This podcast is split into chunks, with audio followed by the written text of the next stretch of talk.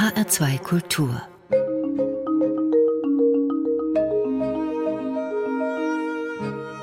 Doppelkopf mit Klaus Hofmeister und heute am Tisch mit einem der bekanntesten und renommiertesten Experten für die katholische Kirchengeschichte, Hubert Wolf, Professor für mittlere und neuere Kirchengeschichte an der Universität Münster. Er ist Experte für die Kirchengeschichte des 19. und 20. Jahrhunderts und wir werden heute unter anderem darüber sprechen, wie die katholische Kirche, wie wir sie heute kennen, mit ihrer auf die Spitze getriebenen Hierarchisierung eigentlich eine Erfindung des 19. Jahrhunderts ist. Und wir werden mit Professor Wolf ins Vatikan Vatikanische Archiv einsteigen und von ihm etwas erfahren über eine der aufregendsten kirchenhistorischen Forschungen der letzten Jahre, und zwar zu Papst Pius XII., dem Papst der Nazizeit, und der Frage, warum er zum Holocaust geschwiegen hat warum er weder während des Krieges noch danach bis zum Ende seiner Amtszeit 1958 auch nur ein öffentliches Wort zur Judenvernichtung gefunden hat. Herzlich willkommen, Herr Professor Wolf. Ich grüße Sie. Herr Professor Wolf, als klar wurde, dass der Vatikan in diesem Frühjahr die Archive für die Regierungszeit von Papst Pius XII., also von 1939 bis 1958, öffnen würde, da haben Sie gesagt, das war für Sie wie Weihnachten, Ostern und Pfingsten zusammen. Was bringt einen nüchternen Historiker zu so einem Gefühlsausbruch? Naja, also meine Mitarbeiterinnen und ich, wir haben 20 Jahre auf diesen Tag gewartet. Mhm. Wir haben uns intensiv vorbereitet. Wir waren in unzähligen Archiven in Deutschland, in den USA, in Italien, in Frankreich, in Spanien. Wir haben immer wieder diese Frage äh, erwogen, warum hat er nicht geredet? Wir haben uns mit Hochhut auseinandergesetzt. Ja? In unzähligen Interviews immer wieder solche Fragen versucht zu beantworten. Und jetzt gibt es die Möglichkeit, jenseits aller Polemik, jenseits aller Apologetik, an den Quellen das zu tun, was wir als Historiker tun wollen. Offene Fragen stellen. Und jetzt werden 400.000 archivalische Einheiten, 400.000 mal 1000 Blatt zugänglich, die bisher niemand gesehen hat. Und vielmehr kann ein Historiker, ein Kirchenhistoriker, der quellenmäßig arbeitet, das ist so eine ganz großartige Sache. Und übrigens, wenn man einmal mit dem Virus des Vatikanischen Archivs infiziert ist, das ist ein positiver Virus, dann kriegt man diesen Virus nicht mehr los. Aber der Virus, was ist er denn? Äh, was, äh, was heißt es? Also es sind, es sind Quellen, die einfach noch nicht erschlossen sind. Ja, sie sind mittendrin. Mhm. Und vor allem, was Sie bisher kennen, ist ja nur der Output. Sie wissen, was hat der Papst, was hat der Kardinalstaatssekretär, was haben die Nunzien, was haben die Bischöfe nach außen geäußert. Und jetzt sind sie innen drin, hinter den Mauern des Vatikans, und sie fangen an zu verstehen, wie Entscheidungsfindung passiert. Es ist ein sehr differenzierter Prozess. Es gibt Tauben und Falken. Es gibt ausgesprochene Judenfreunde, wenn wir beim Thema bleiben, und es gibt ausgesprochene Antisemiten. Mhm. Wer hat das Ohr des Papstes? Wie werden Informationen in, äh, verarbeitet? Wir müssen uns mal vorstellen, in der Zeit des Nationalsozialismus hat der Heilige Stuhl 70 Nunziaturen. Da kommt jeden Tag fast ein Bericht. Also Deshalb auch diese ungeheure Fülle von Material. Ja. Der Heilige Stuhl lagert Weltgeschichte ein. Das ist ein ungeheuer spannender Prozess. Und gerade in dieser Frage, wo es um die Ermordung von sechs Millionen Juden geht und wo es darum geht, wie hat die Kirche sich verhalten, da braucht es quellenmäßige, fundierte Arbeit. Mhm. Und die Chance haben wir jetzt. Und Sie haben auch Zugang zum sogenannten Privatarchiv von Pius XII. Äh, ist das nochmal eine weitere Stufe der Intimität sozusagen äh, zu schauen, was hinter den Mauern passierte? Na ja, gut, die Frage ist, was heißt Privatarchiv? Also es gibt eben ein äh, Archiv, wo Pius XII. seine Ansprachen und seine Texte noch einmal mit seiner kleinen Handschrift bearbeitet hat. Und das ist natürlich hochspannend. Also wir, wollen, wir versuchen herauszufinden, wer hat eigentlich die Entwürfe gemacht. Ja, also mhm. wer war der Ghostwriter oder Holy Ghostwriter. Ja. Aber was ändert der Papst eigentlich selber? Und wenn man dann merkt, der Papst streicht einen Abschnitt, formuliert ihn ganz neu, Mhm. Da merkt man, das ist das, was ihm wichtig ist. Und das wäre sozusagen die Goldader, ja. Also die Frage, hat er in der Vorbereitung einer bestimmten Ansprache, zum Beispiel dieser berühmten Weihnachtsansprache, hat er das Stichwort Juden, hat er das Stichwort Judenvernichtung möglicherweise vorgefunden in Entwürfen, hat er das selbst gestrichen. Aber so weit sind sie noch nicht. Aber das wären im Grunde Goldadern ihrer Forschung, da genauer hinzukommen. Das wäre eine dieser Adern. Es gibt natürlich viele, ja. aber die wäre zum Beispiel bei, Sie sprechen diese Weihnachtsansprache an, wo er ja das Wort Juden nicht in den Mund nimmt direkt, aber wo er immerhin an Menschen denkt, Hunderttausende, die aufgrund ihrer Rasse äh, verfolgt werden und sogar den Tod erleiden. Mhm. Und jetzt wäre es natürlich spannend zu sagen, hat derjenige, der diesen Entwurf gemacht hat, wir vermuten, dass das der Jesuit Gundlach war, wir wissen es noch nicht. Was steht eigentlich in dem Entwurf drin? Und hat der Papst möglicherweise unter dem Eindruck der Informationen, die ihm 1942 zukommen, selber diesen Abschnitt eingefügt? Wenn er ihn selber eingefügt hat, wäre dies ein Zeichen, dass er diese Frage sensibler sieht, als man denkt. Wenn da aber Juden gestanden hätte und er hätte Juden gestrichen, dann wäre es wieder andersrum zu interpretieren. Und insofern denke ich, dass man da einen sehr langen Atem braucht, die ganze Entstehungsgeschichte dieser Dokumente zu sehen. Wir werden die Entwürfe mhm. Möglicherweise gar nicht im Vatikanischen Archiv finden, sondern im Archiv der Jesuiten oder in einem Privatnachlass oder wo auch immer. Das heißt, wenn wir mal das, die Spitze des Tischtuchs in, in die Hand kriegen und mal ziehen können, dann wackelt es vielleicht an verschiedenen anderen Orten. Mhm. Aber es ist auf jeden Fall schon bei dem wenigen, was Sie uns jetzt schildern, schon erkennbar, dass das natürlich eine ungeheure Fülle an Material ist, das Sie jetzt vor sich haben. Sie haben ja eben gesagt, 400.000 ähm, Archivalien und Sie haben selber mal gesagt, das ist wie die Ausgrabung von Troja, also im Grunde ein Mammutprojekt, auch das jetzt erst im äh, März begonnen hat, dann durch Corona ziemlich aus dem Tritt geraten ist. Sie mussten selbst dann auch das Archiv verlassen. Das heißt also, das ist eine Riesengrabungsaufgabe. Das ist eine Riesengrabungsaufgabe, die wir uns natürlich mit ganz vielen Kolleginnen und Kollegen aus der Welt teilen. Mhm. Man kann natürlich nicht alle Themen, ich meine, das sind hunderte von Themen. Wie ist es mit der Gründung des Staates Israel? Wie ist es mit der sogenannten Rattenlinie? Hat der Heilige Stuhl äh, und vor allem der Papst gewusst, dass Mengele mit einem entsprechenden Pass fliehen konnte? Wie ist das mit dem Schweigen zum Holocaust? Wie ist es überhaupt mit all den lehramtlichen Äußerungen des Papstes? Zum Beispiel, warum lässt er 1943 plötzlich die historisch-kritische Exegese für Katholiken zu, mitten im Krieg. Warum? Wie ist es mit diesen ganzen lehramtlichen Fragen im Hinblick auf, was macht man eigentlich mit getauften jüdischen Kindern? Darf man die jüdischen Eltern zurückgeben, falls die den Holocaust überlebt haben? Oder müssen katholische Kinder nicht katholisch erzogen werden? Unendlich viele Fragen, die man sich natürlich aufteilt. Und wir sind jetzt in einem Suchprozess, mhm. wo wir uns auf eins, zwei Themen konzentrieren. Und die werden uns dann hoffentlich 15 Jahre ja. intensiv beschäftigen. Interessant, spannende Sache. Wie ist das eigentlich äh, ganz konkret? Angenommen, Sie haben jetzt ein Dokument, was Sie für hochinteressant finden, vor sich. Dürfen Sie das dann dort vor Ort äh, fotografieren? Dürfen, müssen Sie es abschreiben oder wie gehen Sie damit um? Also in der Regel müssen Sie im Vatikanischen Archiv die Dinge abschreiben und exzerpieren. Mhm. Das heißt, Sie sitzen mit dem Laptop? Mit dem Laptop also inzwischen, mhm. also in meinen Anfängen im Vatikanischen Archiv gab es keine Steckdosen und dann hat man von Hand abgeschrieben. Also man sitzt mit einem Laptop und geht diese Aktenstapel durch, macht für sich selber erstmal so Inventarisierung von diesen tausend Blatt, die in so einer Schachtel sind. Weil die sind nicht inventarisiert. Es gibt jetzt keinen Computer, wo Sie eingeben können, dritter Entwurf, Enzyklika äh, oder sowas. Da müssen Sie selber schon drauf kommen, wo das liegen könnte. Sie haben sehr grobe Inventare.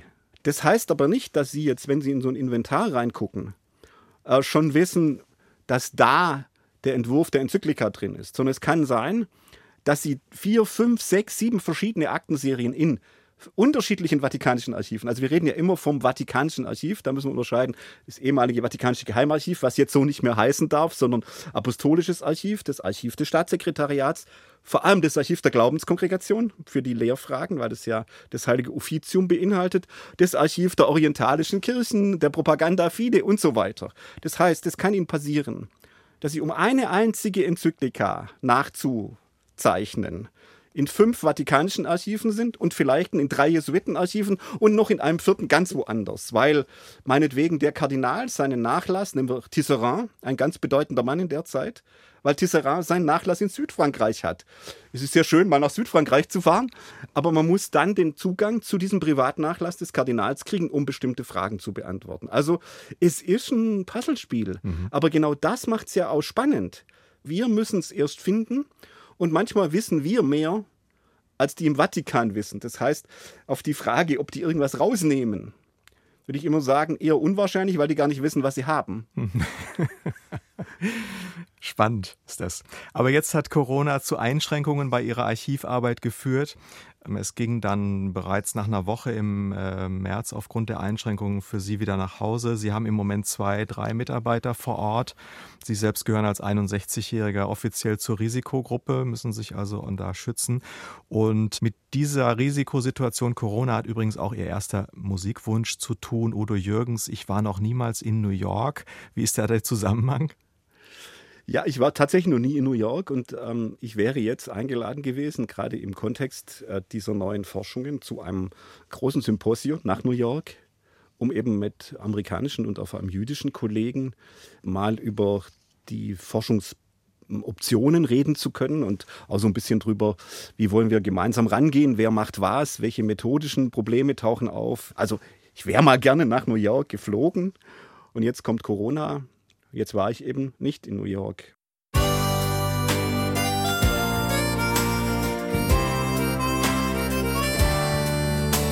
Und nach dem Abendessen sagte er, lass mich noch eben Zigaretten holen gehen.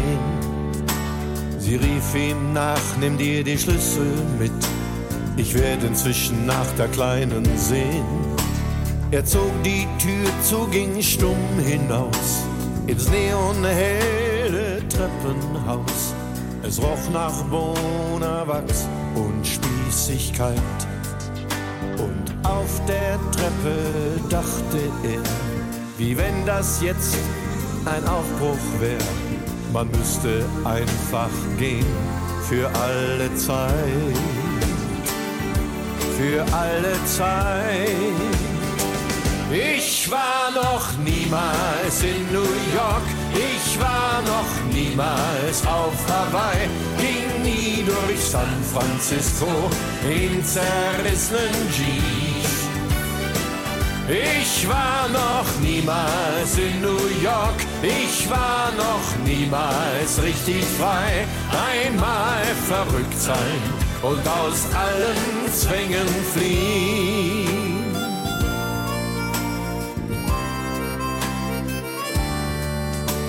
Dann steckte er die Zigaretten ein und ging wie selbstverständlich heim durchs Treppenhaus mit Bonawachs und Spießigkeit. Die Frau rief, Mann, wo bleibst du bloß? Wetten, das mit Gottschalk geht gleich los.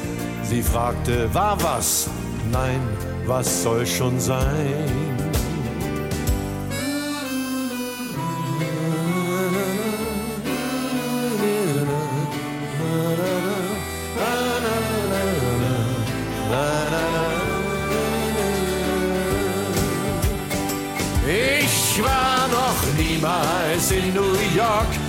Ich war noch niemals auf Hawaii, ging nie durch San Francisco in zerrissenen Jeans. Ich war noch niemals in New York, ich war noch niemals richtig frei. Einmal verrückt sein und aus allen Zwängen fliehen.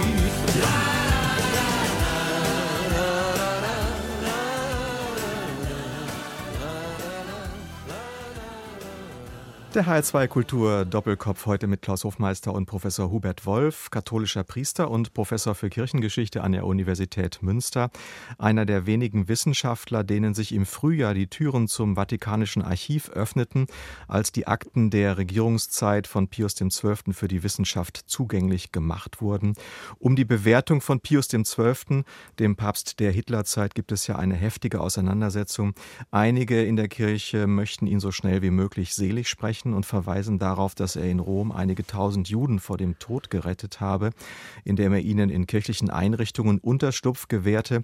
Andere sagen, er hätte die Autorität gehabt, die Judenvernichtung anzuprangern, so wie der Münsteraner Kardinal Gahlen, der damals gegen die Euthanasieprogramme der Nazis predigte, woraufhin die Vernichtung behinderter Menschen eingestellt worden sei. Dieser Papst hat demnach völlig versagt.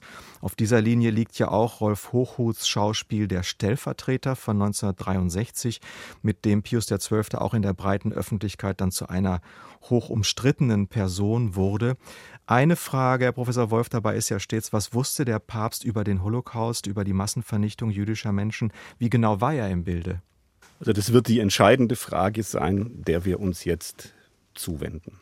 Also er war 42, differenziert über die massenhafte Vernichtung der Juden informiert. Wir haben ja ein, wie ich glaube, entscheidendes mhm. Dokument gefunden und das auch in der Zeit publizieren können. Also es geht darum, dass der amerikanische Gesandte beim Papst vorstellig wird und sagt, eine jüdische Gesellschaft hat uns darüber informiert, dass in der Ukraine und in Polen hunderttausendfach, wenn nicht millionenfach Juden innerhalb von einem halben Jahr ermordet worden sind. Könnt ihr das bestätigen? Äh, und jetzt ist es so, dass äh, die das tatsächlich bestätigen könnten. Der Vatikan. Der Vatikan, weil ein Erzbischof der äh, katholisch unierten Kirche der Ukraine aus Lemberg schreibt, vor meiner Haustür passiert das. Und dann haben sie eine weitere Information von einem äh, italienischen Grafen, der aus wirtschaftlichen Gründen da war. Und jetzt kommt halt der Punkt. Der Papst wird darüber informiert. Derjenige, der aber sozusagen das Memo macht, diese Informationen zusammenfasst, der spätere Kardinal Delacqua, der schreibt, naja, also wenn das stimmen würde, wäre es schrecklich. Aber, naja, Juden kann man ohnehin nicht trauen. Und auch Katholiken, orientalische Katholiken, übertreiben immer. Hm. Damit hat man sozusagen vor der Klammer eine, wie ich finde, antisemitische und auch gegen die ostkirchlichen Katholiken gerichtete Formulierung, die natürlich alles, was dann kommt, in ein entsprechendes Licht setzt. Und da dieses Dokument ausdrücklich nicht ediert worden ist in dieser offiziellen Aktenedition, die in den 60er Jahren gemacht wurde, mhm. muss man sich fragen, warum hat man dieses Dokument eigentlich nicht ediert, wo wir nachweisen können, dass die genau dieses Blatt in der Hand hatten. Ja. Damit ist die Frage offen.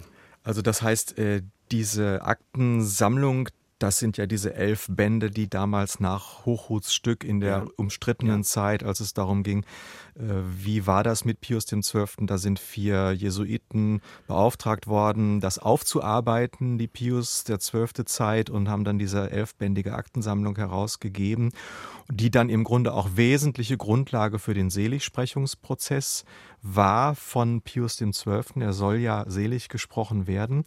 Und Sie finden jetzt ein wichtiges Dokument, das in diesen elf Bänden nicht drin ist.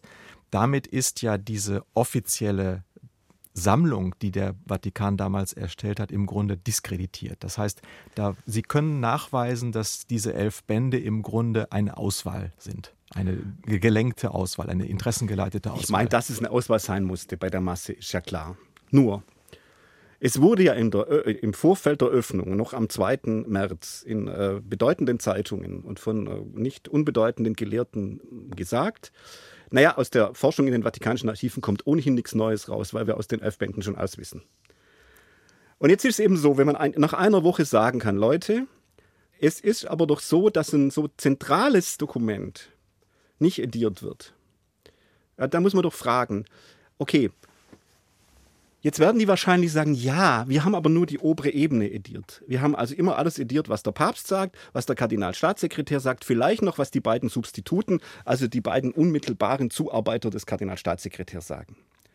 Das hilft aber gar nichts, weil jeder weiß, die entscheidende Arbeit läuft woanders. Die Musik spielt eine Ebene drunter, nämlich diese unendlichen Informationen, 70 Nunziaturen. Das müssen irgendwelche Sacharbeiter im Staatssekretariat zusammenfassen. Und die machen dann tatsächlich ein Memo. Mhm. Und in diesem Memo, wir haben so eins gefunden, solche Memos gibt es ganz viele. Mhm.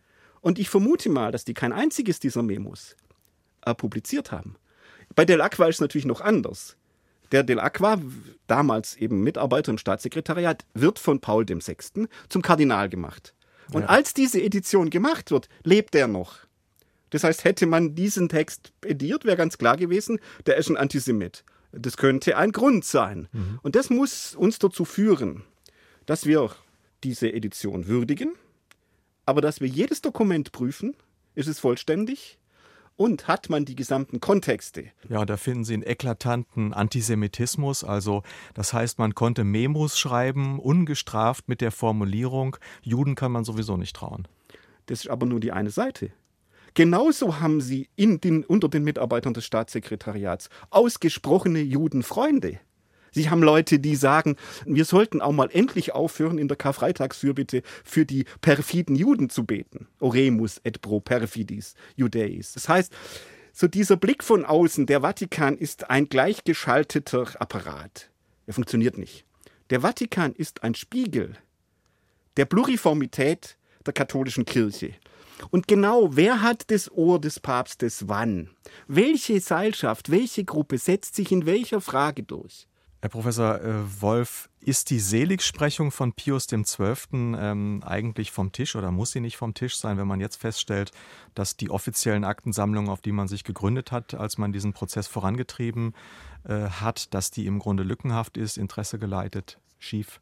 Solange wir diese Quellen nicht ausgewertet haben und die Fragen, die wir haben, nicht anhand der Quellen differenziert beantwortet haben, solange muss dieses Seligsprechungsverfahren auf Eis gelegt werden. Ich will es auch andersrum sagen. Ich bin genauso viel dagegen, dass jetzt die Pacelli-Allee in Berlin umgenannt werden soll.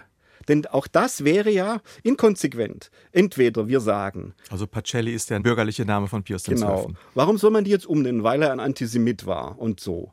Ja, darüber kann man reden, wenn die Quellen ausgewertet sind. Also wer, wer sagt, lass uns jetzt die Seligsprechung auf Eis legen, der muss auch sagen, lass uns mal mit solchen Entscheidungen warten, bis die Historiker diese Quellen ausgewertet haben und wir ein differenziertes, quellengestütztes Urteil haben. Also das gilt nach beiden Seiten. Als Historiker ja. muss ich das nach beiden Seiten so verlangen. Und obwohl Sie äh, Pacelli, also den äh, späteren Pius XII., jetzt aus seiner Zeit als Nuntius hier in Deutschland sehr gut kennen, würden Sie im Moment keine Tendenzaussage äh, geben in dieser Frage, ob er ein Antisemit war oder nicht? Ich kann selber ein, ein, ein Vorurteil haben, ein, ein Vorverständnis. Aber als Historiker muss ich jetzt sagen, ich muss immer wieder neu prüfen. Ich habe ja 42 äh, zu dieser Situation, warum hat der Papst den, den, Amerikanern nicht gesagt, ja, ihr habt recht, die jüdischen Organisationen, wenn sie sagen, eine Million Juden wird in Polen im Moment umgebracht, warum hat er das nicht bestätigt?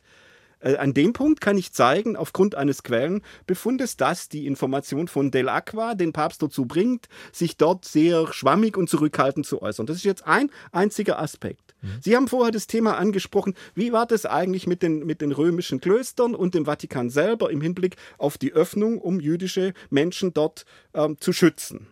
Auch das weiß ich noch nicht. Es soll ja eine entsprechende schriftliche Anweisung des Papstes geben. Der Kardinalstaatssekretär von Benedikt XVI., Pertone, hat ja in einem Interview behauptet, er habe das gesehen. Ich würde das Dokument einfach gern mal sehen. Mhm.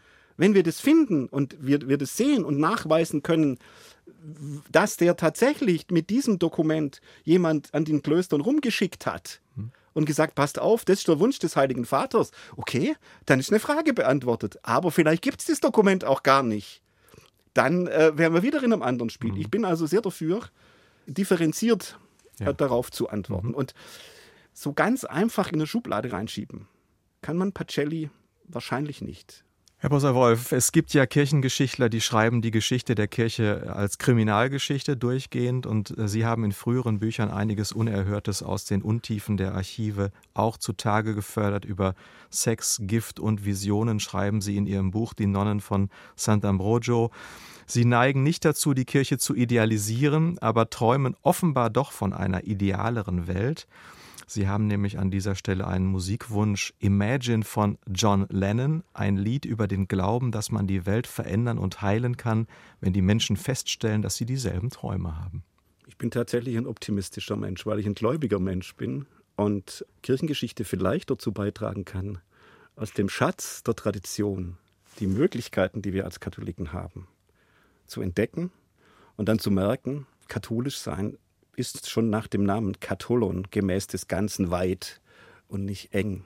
Und dann Imagine, vielleicht möglich.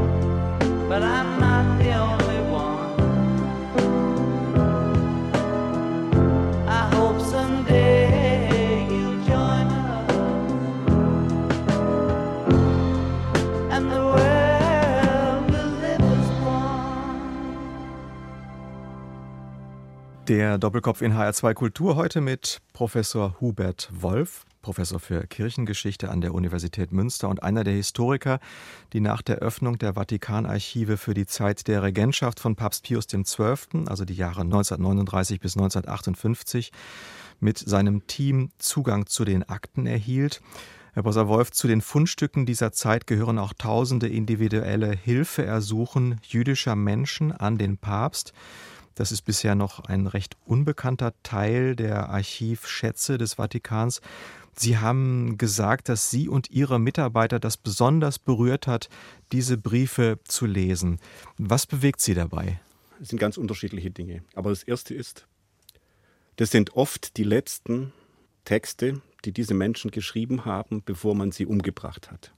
Die Nationalsozialisten wollten das Gedächtnis dieser Menschen auslöschen. Und jetzt werden uns tausendfach solche Ego-Dokumente, also von den Menschen selber geschriebene Texte, Bittschriften an den Papst zugänglich, in denen diese Menschen wieder eine Geschichte und wieder ein Gesicht bekommen. Ich weiß nicht, ob wir die Zeit haben, dass wir mal aus einem solchen Text. Vielleicht mal ein Beispiel. Also, dass wir mal zitieren. Ja. Also, wir sind jetzt Anfang 44 in der Gemeinde Tulcin am Bug. Die Juden sind da einfach zusammengetrieben worden und jetzt schreibt jemand an den Nuntius. Nach Abzug der rumänischen Behörden werden wir alle der letzten deutschen Vernichtungstruppe ausgeliefert. Wir kennen genau unsere Todesart. Einpferchung unter Stacheldraht, selbstgegrabene Massengräber, die Kinder zuerst lebend hineingeworfenen, die Erwachsenen unter Kolbenhieben splitternackt ausgezogen und hinein ins Grab, ein paar Kugeln nachgeknallt. Es machte nichts, wenn man nicht gleich getroffen wird. Man wird eh von den nächsten Menschenleibern erdrückt. Es gibt keinen drinnen. Stumpf wie das Schlachtvieh lassen wir uns umlegen. Lange genug bewegt sich die Erde, bis wir alle in dem Grab erstickt sind, dann ist endgültig Schluss. Ein Schrei aus tiefster Todesangst gellt heute zu euch hinüber. Werdet ihr nicht mitschuldig an unserem Tode? Mhm. Wenn man sowas liest, mhm. Das ist ein Dokument, das ging an den, an den Nuntius und das ging über den Nuntius dann. An den Kardinalstaatssekretär. Und jetzt würden wir gern wissen, ist es dem Papst vorgelegt worden oder nicht? Aber das ist so ein eins dieser Dokumente. Mhm. Eins von, was schätzen Wahrscheinlich 20, 30.000.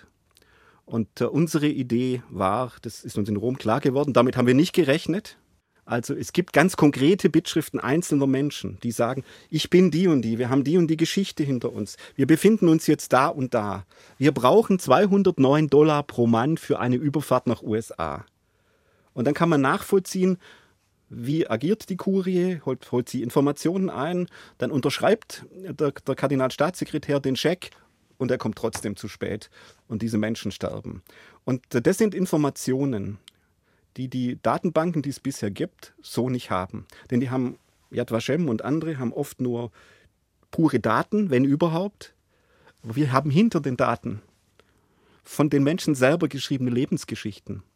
Und ich meine, dass das eine ganz zentrale Aufgabe auch der deutschen, gerade der deutschen Forschung sein sollte. Und die sind aus ganz Europa, in allen möglichen Sprachen. Dass das eine zentrale Aufgabe der deutschen Forschung sein sollte, diese äh, Bittschriften und das daraus resultierende Schicksal in einer großen Online-Geschichte vernetzt mhm. mit Yad Vashem und anderen Holocaust-Memorials aufzuarbeiten und zu edieren. Sie haben jetzt eben äh, das Stichwort Yad Vashem genannt. Ist das für Sie in einer solchen großen Dimension anzusiedeln, was da im Vatikanischen Archiv lagert? Ja, auf jeden Fall.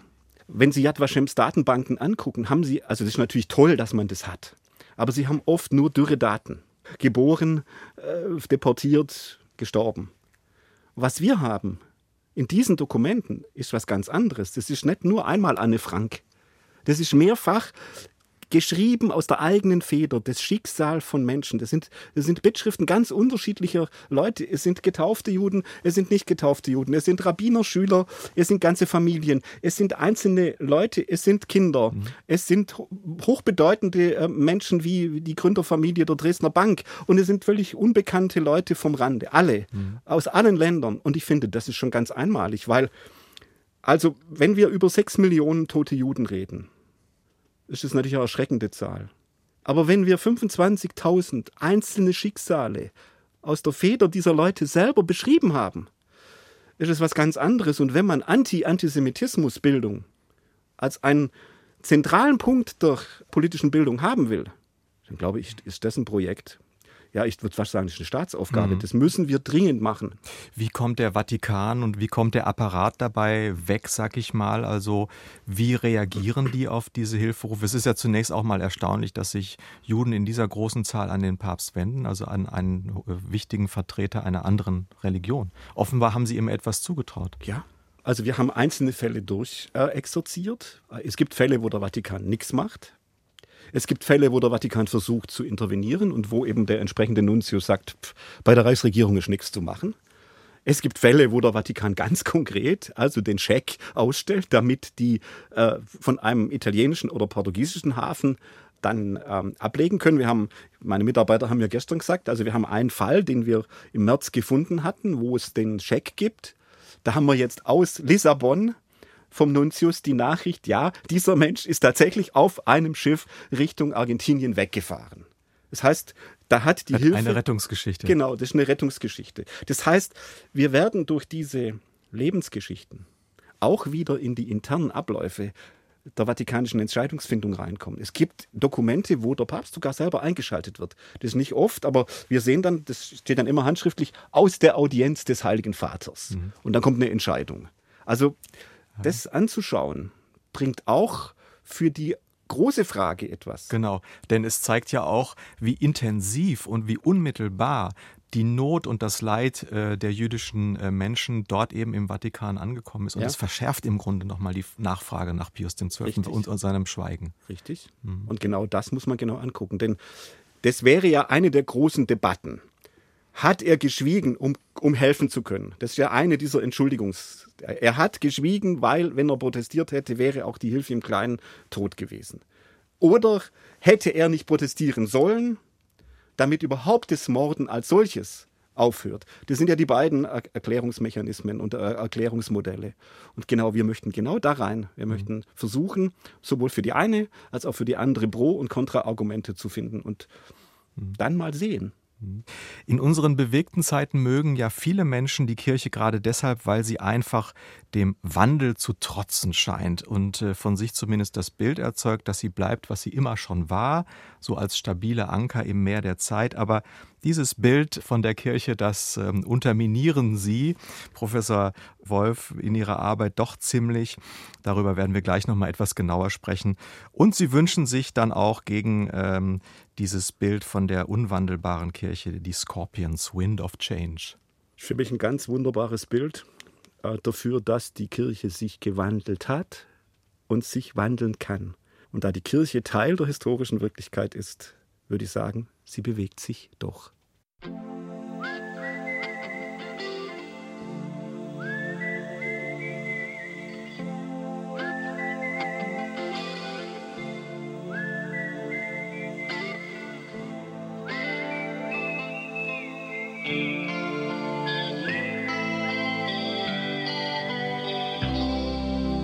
Follow the Moskwa down to Gonky Park, listening to the wind of change.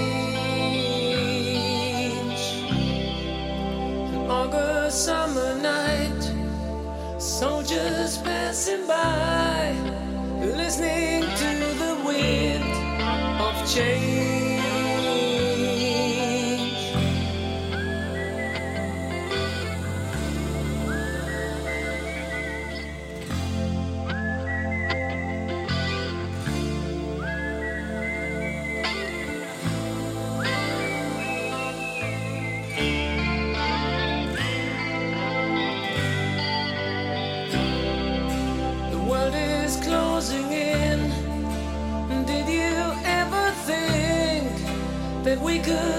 So close, like brothers? The future's in the air, can feel it everywhere. I'm blowing with the wind of change.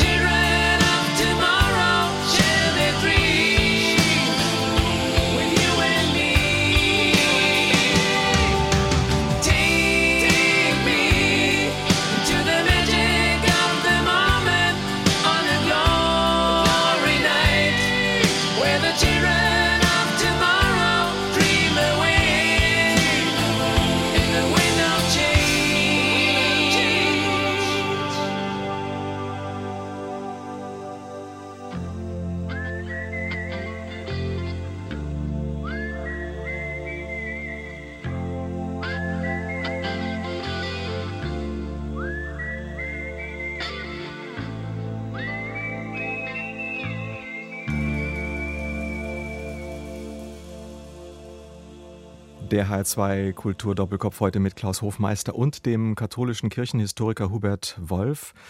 Professor Wolf gehört zu den auch außerhalb seiner Theologenzunft angesehenen Wissenschaftlern.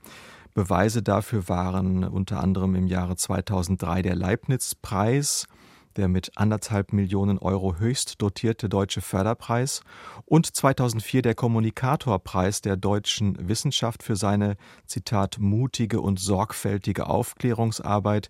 Der Münsteraner Kirchenhistoriker argumentiere gegen Vorurteile über die Geschichte der Kirche einerseits, lege aber ebenso mutig Schwächen und Fehler der Institution dar. So lobte die Deutsche Forschungsgemeinschaft damals in ihrer Begründung. Und in diesem Zusammenhang ist ihr jüngstes Buch hochinteressant, Herr Professor Wolf, das bei Beck erschienen ist. Titel Der unfehlbare Pius IX. und die Erfindung des Katholizismus im, Achtung, 19. Jahrhundert. also das Christentum ist 2000 Jahre alt, das wissen wir. Der Katholizismus beruft sich auf diese ungebrochene 2000-jährige Tradition, aber Sie sagen, der Katholizismus, wie wir ihn kennen, ist eigentlich eine Erfindung des 19. Jahrhunderts. Wie kommen Sie auf diese Zeitrechnung?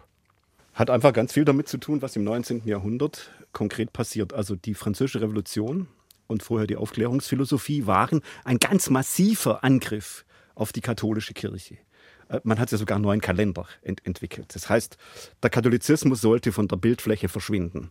Jetzt war die ganz große Frage, wie kann man mit diesem massiven Angriff eigentlich umgehen? Da wurden ganz unterschiedliche Modelle überlegt. Also man kann entweder sagen, wir passen uns dem Denken der Aufklärung an, dann werden wir katholische Aufklärer oder wir flüchten uns in eine romantische Scheinwelt, gibt's auch, oder wir sind knallharte Restauratoren, es muss alles wieder so werden wie in der angeblich so guten alten Zeit.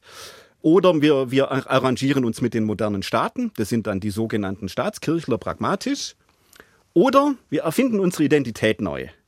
Und nun gibt es ja eben ganz interessant, gerade im 19. Jahrhundert, diese These von Eric Hobsbawm, Invention of Tradition, Erfindung von Tradition im Hinblick auf die damals entstehenden Nationalstaaten. Also Beispiel, Norwegen gibt's nicht, weil Norwegen ist Schweden. Also wie finde ich jetzt für Norwegen, wenn ich unabhängig sein will, eine eigene Identität? Jetzt sehr verkürzt gesagt, man erfindet die Wikinger. Also bärtige Raubeine mit ihren Drachenschiffen. Das ist die Identität, die erfunden wird. Wikinger sind eigentlich Normannen, hochgebildet. Aber jetzt haben wir diese Wikinger, die dann, so sagt Hobsbawm, für die norwegische Identität stehen. Und es ist eigentlich eine Erfindung des 19. Jahrhunderts. Mit viel Firne wird das Ganze aber ziemlich alt. Mhm. Und jetzt habe ich versucht, dieses Modell mal auf die Situation der katholischen Kirche im 19. Jahrhundert anzuwenden, weil das, was im 19. Jahrhundert passiert, ist in, in vielem eine Invention of Tradition, eine Erfindung von Tradition. Und diesen Vorgang, den versuche ich in diesem Buch ja. Nachzuzeichnen. Und das Bild, das sich die katholische Kirche dann im 19. Jahrhundert gibt, ist ja maßgeblich geprägt durch die Unfehlbarkeit des Papstes, durch das Jurisdiktionsprimat, also der Papst als oberster Gesetzgeber für alle in der äh, Kirche ja. durch. Und äh, das heißt also, man erfindet eine Kirche, die ganz monolithisch wird auf einmal. Oder was ist das neue Bild der Kirche? Also es wird so getan, als ob es natürlich immer schon so war. Und was Sie richtig sagen, dieser monolithische Katholizismus lässt sich eben in der Geschichte der Kirche gar nicht finden, sondern die Geschichte der Kirche zeichnet sich durch pluriforme, ganz vielgestaltige Arten der Verwirklichung des Katholischen ab. Ihr erzählt es in der Vorlesung immer eher in so einem Bild von zentripetalen und zentrifugalen Kräften in einem Rad. Es gibt immer Kräfte, die mehr nach Rom tendieren, auf einen Einheitspunkt hin, und es gibt immer Kräfte, die nach außen mehr gehen und ganz unterschiedliche Formen haben. Und diese Austarierung dieser Kräfte, die zeigt sich zum Beispiel daran, dass vor Pius IX., wenn Dogmen überhaupt formuliert wurden, was immer nur die Ultima Ratio war, die ausschließlich von Konzilien formuliert wurden. Also die Kirche, das heißt die Bischöfe, versammeln sich und die Traditionen der Weltkirche sitzen im Grunde am runden Tisch. Genau, erstmal. und die repräsentieren Christus. Und dann wird dadurch eine Glaubenslehre zu einer letztverbindlichen Lehre mhm. gemacht. Und jetzt, jetzt, kommt vor 150 Jahren das Erste Vatikanische Konzil und schmeißt das um. Und jetzt gibt es eben diesen großen Streit auf dem Konzil, was wir ja nicht vergessen sollen. Ich meine, vier Fünftel der deutschen Bischöfe waren gegen dieses neue Dogma mit historischen Argumenten. Einer der bedeutendsten, der Tübinger Kirchenhistoriker und spätere Bischof von Rottenburg, Karl Josef von Hefele, der eben sagt, historisch war es nicht so. Und jetzt mal das ganz harte Beispiel von Hefele wenn es einen Papst in der Geschichte gibt, der in einer dogmatischen Frage heretisch, also ketzerisch, falsch gelehrt hat, dann kann der Papst als solcher nicht unfehlbar sein. Und Hefele findet diesen heretischen Papst in Honorius I., der in einer christologischen Frage, nämlich wie verhalten sich die beiden Naturen in Christus, die menschliche und die göttliche, irrig gelehrt hat, von einem Konzil als Ketzer verurteilt worden ist und die Nachfolger dieses Papstes mussten über 200 Jahre der Heresie des Honorius abschwören. Mhm. Und jetzt sagt Hefele, also bitte. Es gibt keinen unfehlbaren Papst, weil es gibt dieses fehlbare Richtig. Beispiel. Und dann mhm. sagen die anderen, na ja, du kannst historisch recht haben, aber da muss halt das Dogma die Geschichte besiegen. Mhm. Und damit sind wir in einer Situation, wo Hefele dann am Ende, der sich ja unterwirft, sagt, das ist nichts anderes als Sacrificium Intellectus. Ein Opfer des eigenen äh, Verstands. Ja, ein, ein, ein Opfer des eigenen Verstands. Damit wird, wird ja deutlich, dass da ein Modell durchgedrückt wird, es so vorher nicht gibt. Würden Sie sagen, diese Entscheidung vor 150 Jahren bezüglich des Papstes, war das eine Häresie? Also etwas, das vorher zumindest als Häresie angesehen wurde? Das würde ich nicht sagen, sondern ich würde jetzt genau mal in diesem Denkprozess der Erfindung von Tradition bleiben. Also es ist doch was Großartiges, sage ich jetzt mal ein bisschen zugespitzt. Es ist doch was Großartiges, dass wir nicht nur die Schrift allein haben. Hätten wir nur die Schrift allein. Wie ist die Heilige Schrift, die Bibel? Die mhm. Bibel. Dann wären wir auf einen Text angewiesen, der 2000 Jahre alt ist. Wir haben aber immer in der katholischen Lehre neben der Schrift die Tradition. Tradition als lebendiger Traditionsstrom, wo ich eigentlich immer wieder die Schrift aktualisiere. Mhm. Und wenn man jetzt diesen Traditionsstrom nicht stillstellt, das ist ja genau das, was auf dem äh, Ersten Vatikanum passiert. Man möchte jetzt sagen, jetzt wird die Tradition neu erfunden, aktualisiert, aber dann wird sie stillgestellt. Pius IX. sagt dann, la tradizione sono io, io, ich bin die Tradition. Nein, dass das damals eine Antwort gewesen sein kann mhm. mit der Aktualisierung von Tradition, darüber kann man diskutieren. Aber die Tradition steht nicht still. Es das heißt, sie geht weiter. Das ist doch genau die Herausforderung heute. Heute haben wir ein ganz anderes Bild von Frauen. Wir haben ein ganz anderes Verständnis von Gesellschaft. Monarchie ist nicht mehr die Staatsform, die als die Ideale gilt. Wir können das jetzt weitermachen. Und darauf muss die Kirche doch in einem Transformationsprozess reagieren. Das heißt also, die Kirche hat sich im 19. Jahrhundert selbst ein Stück verunmöglicht, mit der Zeit zu gehen. Sie hat sich sozusagen in einem Bild verfestigt, das es heute noch ganz konkret ähm, den Bischöfen fast unmöglich macht, in bestimmten Fragen Veränderungen anzustoßen, weil eben zum Beispiel in der Frauenfrage, dass Frauen nicht zu Priesterinnen geweiht werden dürfen, es Festlegungen gibt, die offenbar unverrückbar sind. Also es ist ein Stück Unverrückbarkeit in die Kirche eingezogen. Ja, es ist überhaupt so eine Erfindung der, der Festlegung und der Dogmatisierung. Es soll immer mehr festgezurrt werden. Es im Grunde der lebendige Traditionsstrom soll rechts und links durch immer höhere Stahlbetonmauern eingehegt werden. Und das ist natürlich ein ganz, ein ganz großes Problem. Was hat das denn für eine Bedeutung, dass der jetzige Papst Franziskus ja auch offensichtlich spürt, dass ähm, die Kirche dabei ist, an bestimmten Stellen den Kontakt zur Zeit zu verlieren. Er betont ja wieder stärker das synodale Prinzip, also die Beteiligung vieler, eine multiperspektivische Entscheidungsfindung. Er verabschiedet sich ein Stück von so einem streng hierarchischen Denken. Ist das ausreichend, was Franziskus tut im Moment? Also das sind symbolisch richtige Schritte, aber mir fehlen am Ende die entsprechenden Ergebnisse. Ich habe ein bisschen die Sorge, dass dieser Pontifikat irgendwo hängen bleibt. Mein Kollege Thomas Schüller hat gesagt, es ist ein Ankündigungspontifikat. Hoffentlich ist das so nicht. Mhm. Mag die Kirche eigentlich äh, solche Historiker wie Sie, Herr Professor Wolf? Die, äh, Sie sind ja immerhin Priester und damit auch der besonderen Treue zum Lehramt verpflichtet, aber Sie sind ja ähm, durchaus ähm, ausgesprochen und äh, ein Mann des offenen Wortes. Ähm, wie kommen Sie klar mit dieser Position auch des kritischen Denkens? Sie sind ja ein Freidenker in diesen Dingen. Also ich werde natürlich entsprechend angegriffen, vor allem in entsprechenden sozialen Netzwerken von rechten Kreisen mit üblen Beschimpfungen, ähm, einer Verrohung der Sprache, die ich innerhalb äh, eines katholischen Raumes nicht für denkbar gehalten hätte. Nur sage ich ganz einfach eins. Als Wissenschaftler und als Priester bin ich zwei Dingen verpflichtet. Das eine heißt Wahrheit, das andere heißt Wahrhaftigkeit. Und insofern komme ich weder mit meinen beiden Rollen noch mit meiner Grundüberzeugung in irgendein Problem. Mhm. Und vielleicht muss ich dazu einfach sagen, als ich ähm, am Sterbebett meiner Mutter saß, einer einfachen schwäbischen katholischen Frau, die hat gesagt, Bur, lass dich nicht verbiegen. Wenn du etwas gründlich geprüft hast und wenn das die Wahrheit ist, dann muss man dabei bleiben. Denn das Verbiegen, das ist unseres nicht. Und wenn Sie sich nicht äh, verbiegen lassen wollen, dann gibt es dazu die entsprechende Hymne als Ihren letzten Musikwunsch. Frank Sinatra, I Did It My Way. Das war im HR2 Kultur Doppelkopf der Kirchenhistoriker Hubert Wolf von der Universität Münster. Sein neuestes Buch zu diesem Thema, das wir eben besprochen haben, heißt Der unfehlbare Pius IX. und die Erfindung des Katholizismus im 19. Jahrhundert. Erschienen ist es bei Beck. Herr Professor Wolf, haben Sie vielen Dank für Ihren Besuch im Studio. Es war eine Freude, mit Ihnen zu sprechen, Ihnen zuzuhören. Mein Name ist Klaus Hofmeister. Weiter anregende Unterhaltung mit HR2 Kultur.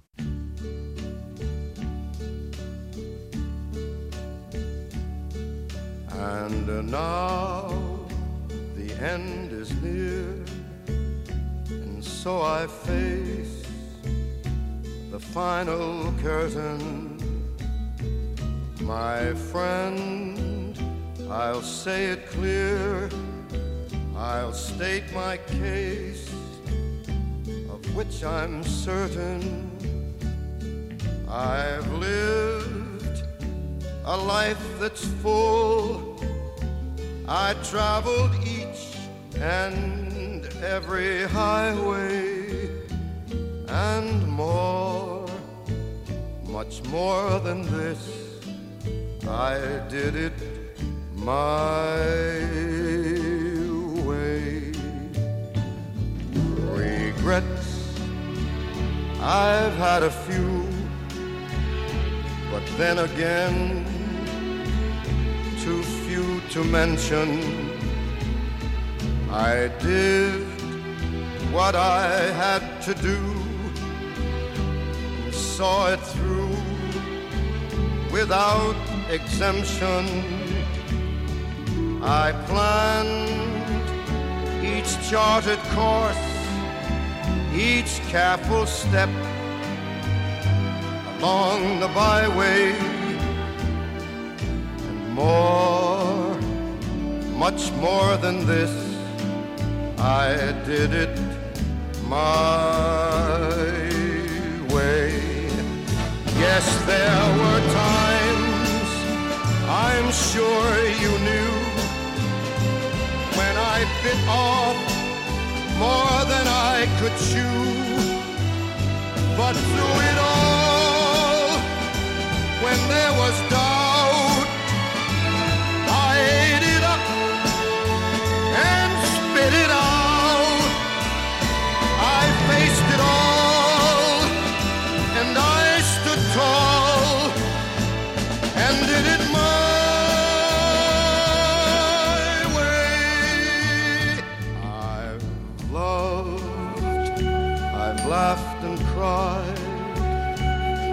had my fill, my share of losing, and now as tears subside, I find it all so amusing to think I did all that, and may I not in a shy way. Oh no, oh no, not me. I did it my way. For what is a man? What has he got? If not himself, then he has not